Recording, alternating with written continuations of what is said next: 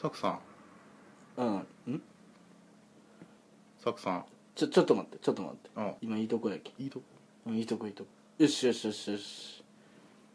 あちょっといいえちょちょ待ってちょ待ってちょ待ってちょ待ってちょ待って待ってもうちょいで倒せるけ倒せる倒せる倒せるえ何やってるんですかこれ、うん妖怪ウォッチプニプニはい来たはいはい妖怪落ちプニプニ妖怪ウォッチプニプこれニ百列肉球です よ百列に百列肉球必殺技ね必殺技ですよあのさあ妖怪う好んきな、えあうん好き好きそうなんや「ゲゲゲの鬼太郎」とか好きやし本うんそっかうんそっかそうよ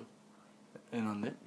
ちょっとうん話したいことがあってさえなん改まってどうしたんちょっとゲームやめてもらっていいあ分かった、ちょちょオッケーオッケーはいはいオッケーオッあケーそう話したいこうと、んうん俺こさうんまあこの間ねうんうんあの東京のね麻布らへんをさ、まあ、仕事終わりでさ、うんうん家帰りよってさ、うんうん手に生魚持って歩きよ ったんよああだからちょうど中華屋さ んの前差し掛かったあたりであドンって後ろからなんかぶつかられてさお「おえ何?」と思って、うんパッて手見たら、うん生魚ないんよさっきまで手に握っとったやつがあ俺落としたんかなと思ったら、うん下にもなくてうんでなんかさって動いた気がしたからね、うんあのうん中華屋さんあるんですよあそこの屋根の上見た ら猫みたいな女の子がいてうんえ猫みたいな女の子猫みたいな女の子がいたんですよ、僕の持ってた生魚、うん腹渡引きずり出してうん食ってたんですよ、うんもうねツッコミどころ満載なんやけど、うんまず、んなんで生魚を素手で持ってたの、素手で持ってましビたニールじゃなくてビニールじゃなくていや持つじゃないですか尻尾のとこを持ってこうい歩やいいてたやんですよ持たないよ、ううんんででもね、うんうんそうまあ、そういうことがあってないない思ったの俺は、うんうんうんあ猫娘やんいや違う違う違う違う違う違う違う嘘や嘘やいやまあ嘘やけどあ嘘 嘘なんやけど、うんうんうんそう、うん妖怪の話していいあいいよ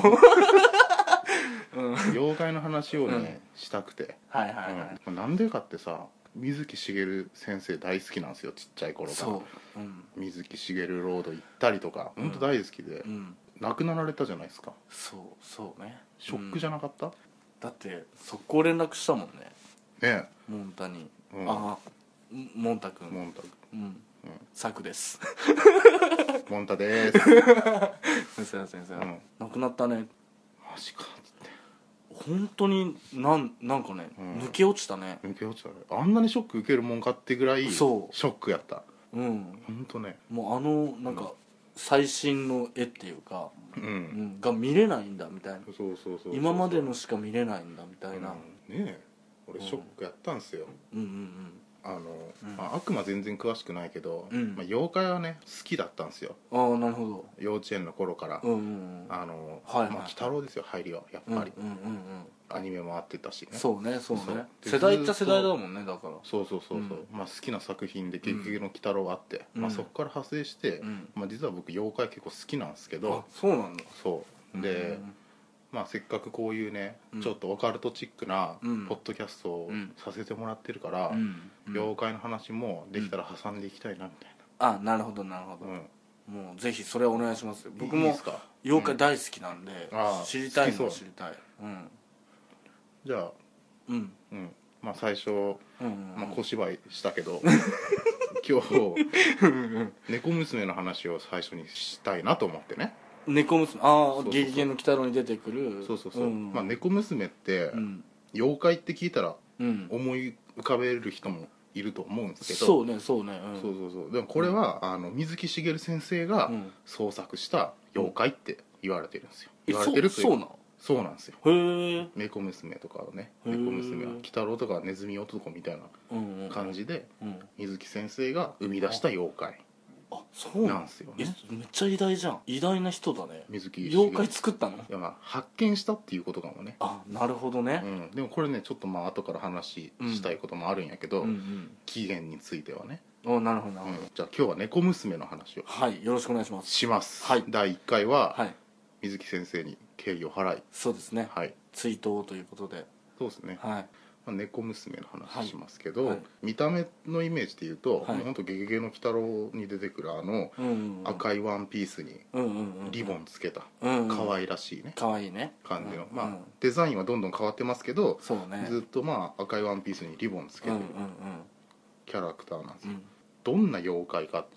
ていうとはいはいはいはいまあ普段は本当に普通の女の子なんですよ見た目ああそうねだからたただネズミとか、うんまあ、魚うんうんうんを見たりあと怒ったりして興奮すると目が金色に染まって、黄色そのうんうんまあ、目が金色になって、うんまあ、裂けた口に鋭い牙をいはいむき出した、はいはいはいまあ、猫の形相になるんですよねあ、あなるほどなるほうどん、もう猫みたいになるからはいはい猫娘ですようんうんまあ猫に化けるわけではないよねまあ猫に化けるってことでもいいと思うけど、はいはいはいもう猫みたいになる女のうん子なるほどなるほがど猫娘なんですよ、はいはいはいはいはい猫娘は、うまあ、公式の設定で言うと、うん半分妖怪半分人間ってされてるんですよへえ実は半魚人みたいな半魚人っつったらなんか体の半分が魚でみたい な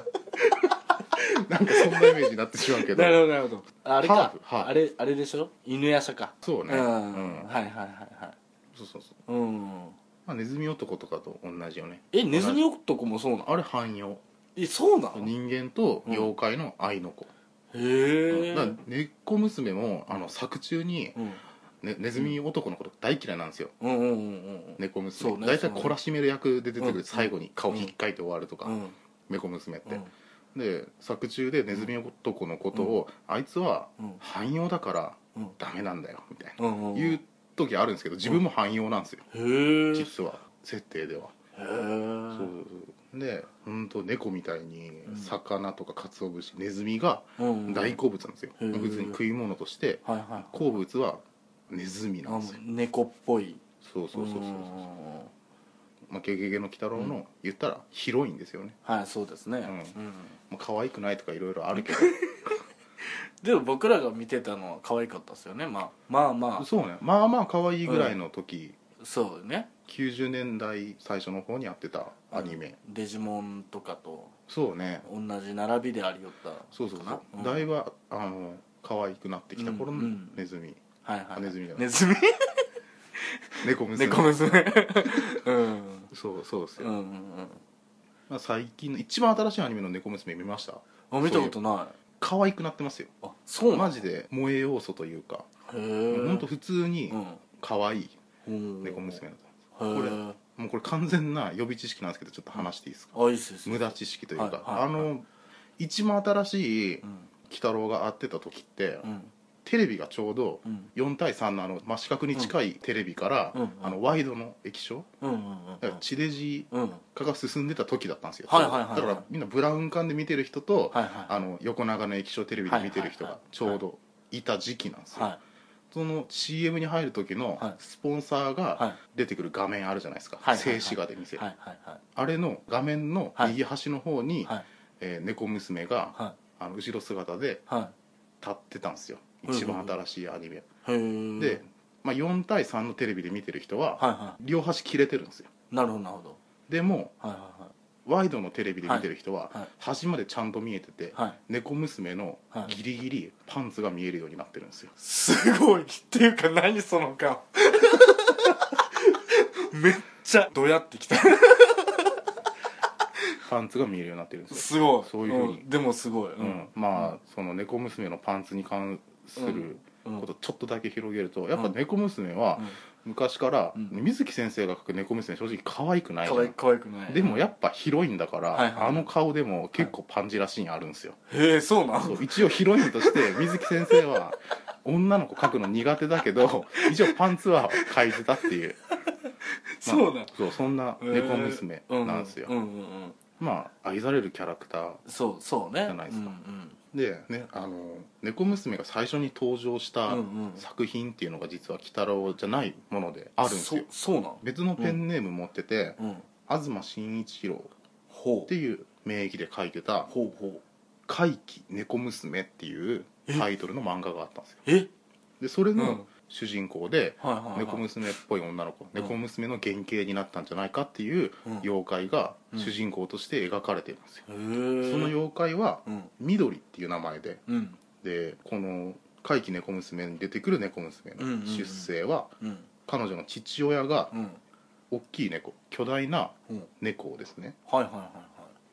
殺しちゃったんですよおおは父さんではそのははたたりではいはいはい猫のような性質を持ってしまう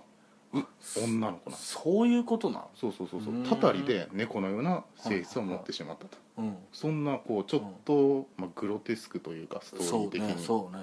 たたりで、まあ、うん猫みたいな性質に呪われてしまったってうんいう話がうん最初に猫娘出てきたなるほど話なんですうんうよんうんでそっちとちょっとつながるかなっていう方向でほうほうほ猫娘のううん元になったうん実在の女の子が少女がいるんじゃないかっていうほう噂があるんですけどほうほうほうほちょっとその話をうはいはいは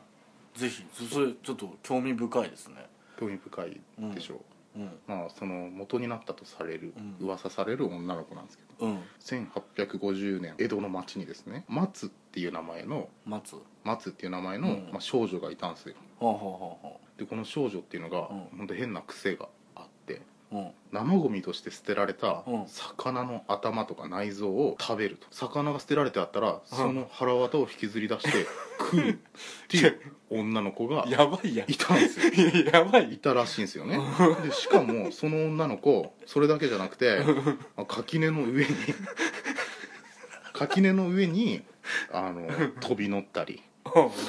床下を、まあ、駆け回って何するかってどういうということ床下を駆け回る床下あの昔の家ってちょっとこう、まあ、湿気防ぐためかなんかああ高いとこにはいはいはいはい作られててで下をこう木の柱がこういっぱいあってサザエさんちみたいなそうそう下をうんうんうん潜れるようになってるんですよはいはいはいはいそう僕の実家もそうなんですけあどそうなのそうそうそうへーだからまああの、まあ関係ない話になるけど、うん上の歯抜けたら家の下に投 げる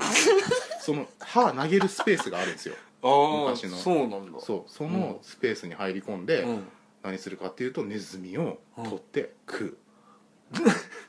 やばいやつやんそれその少女、うんまあ、結構やばい話なんですけうど、んヤバめの、うんうんそういう女の子がいて、うんその親心配するじゃないですかそうねうん心配自分の娘がそんな感じだから、うんで心配してうん病院とか、はいはいであとまあ神様仏様とかにうんうん頼ってはみたんですけど、うんあのもう全然治んないとうんだからと言ったら悪い癖だって言われてたんですよねなるほどなそるうほそどういうの、んんん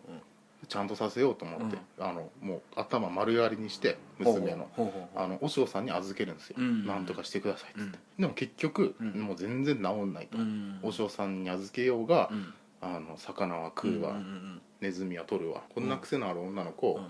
和尚、になんかししてはおけないって言なっるてなるほどなるほ返されるんですよね結局、はいはいはいでももうどうしようもないとどうんでもうその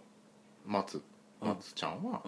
うんもう同年代の子供からしたら、うんもういじめの的ですよはいはいはい変わり者だし、まあまあそうねそうでも、あの垣根とか屋根に飛び乗れるほどの動きをするん でまあ手出せないんですよああそういじめられはするけど勝てない誰も、はいはいはいはいはいでここみたいな動きなんで、うでも大人はんうん大人はね松ちゃんはうんネズミ取ってくれるじゃないですかだからそうはいはいはいはいはお母さんにはうん言わないからっつって,、うんって言って小銭を握らせていへ自え分家のうんあの生ゴミ場とか、うん家にいるネズミ退治をうんさせられてたっていううん少女がいるんですよまあなんかね、まあ、言ったらうん知的な障害を持ったはいはい女の子じゃないですか、うんうんうんうん今で言うとねそうねそうそうそうそうで妖怪ってうんうんそういう、まあ、人間うのん理解を超えたはいはいは異常な現象とかをいうんうん妖怪って言って、うんあなるほどなるのほどいっぱい昔の人がはいはい文章に書き残してたものをはいはいはい江戸時代にはいはいはいあの絵師が乱立した時代にあーなうんうんあのその文章をみんな絵に起こしていったんですよねうんなるだほかどらもしかしたらうん水木しげる先生はうんこの「松」っていう少女のうんうん話を見つけてそれをはビジュアル化したものがあはあ猫娘なんじゃないかっていうへえ話があるんですよすごいねなんかそういう元ネタがきっとあるんですよ妖怪うんえその麻布の話は何だったのあれあれ僕の嘘 ですえ魚持ってなかったよね他の持ってなかったしうんあの東京にも住んでませんでもなんかうんなんなんかね、うんそのなんだお大人がうんお金持たせるっていう俺俺はそこが一番引っかかった なあこれなんかいい話として話せばいい話なのかなあいやーダメでしょうんでもお金くれるんでしょうんうん、いやそうかそうかうん、なんか、うんその子のその特徴を活かせる、ああ言ったら仕事みたいなものじゃんまあそうねだって本当にうん利用しようと思ったらお金払わなくてよくない、まあそうねやれっつってうん、だから当時の大人たちはうん猫娘をうん市場に載せたんやろうね、なるほどうんね、でも倫理的にそれがいいことなんかどうかあーはままあまあた別よね、そうね確かにだって少女がさネズミ取って食うってあんまいいことじゃないよね確かに確かに、うんうん、親も嫌がってるしね、うんそうだねそうそうそうかそうか、まあ、そ悪れい結構悪いことだね理解がなかったためにそのうん知的障害にね、うんっていう話なんじゃないかなと思うんですけそうねどだからその水木先生が東新一郎明治で書いたさ「うんこうんの怪奇猫娘」っていうのはさ、うんうんちょっと近い気がするよね多分当時の人はたたりとか思ったんやうんなるほどなるほど理解を超えてるから科学的にはあはあ分かんないことをうんうんうん面白ありがとうございますい妖怪詳しいんやね妖怪はねうん話したいことは結構ありますよ僕も妖怪好きなんであの妖怪のこと知りたいみたいなうんことをリクエストしてもいいですかあお願いします全然楽しみですねはいでこういう回がたまにあるってたいうまことにであるまあ今日は猫娘を猫娘の話でしたはいはいということで新年三回目の3回目の後編後編後編っていうことでモンダのはい妖怪ウォッチングウォッチング、あーっていう名前すんの いややめとこうか怖い怖いうんこ怖れカッい怖いトカット怖い怖い怖い、うん、レベル4とかはじゃあどういう ことあレベル5にちなんで6がいいなそしたらいやいやいやいや超えちゃダメこれじゃダ超えメちゃダメだからまあまあこういう回をグリモワールのまあなんだろう息抜きとしてうんうんいや妖怪好きな人ね多うん分いると思うよ今流行ってるしいや多分妖怪の方が人気でしょ今今ねうん、うん今や今や今やもはや、もはやねうそうねまあ、うん僕が会った妖怪をその時々 で紹介していん、く、はいはいはい分かった分かった、うん、 聞こえなかったそういう感じのコーナーをうんちょいちょいやらせていただきます、はいもうね会ってないからね、うんうん、会ってないもんいないから妖怪は、そうかね妖怪はいないん悪魔はいるん、いやいやよ悪魔はおらんやろ オッケーはいオッケということーでで、はい、今日はいやでも面白かったまたお願いしますぜひまた話しますはいはい、ありがとうございましたはい、ありがとうございました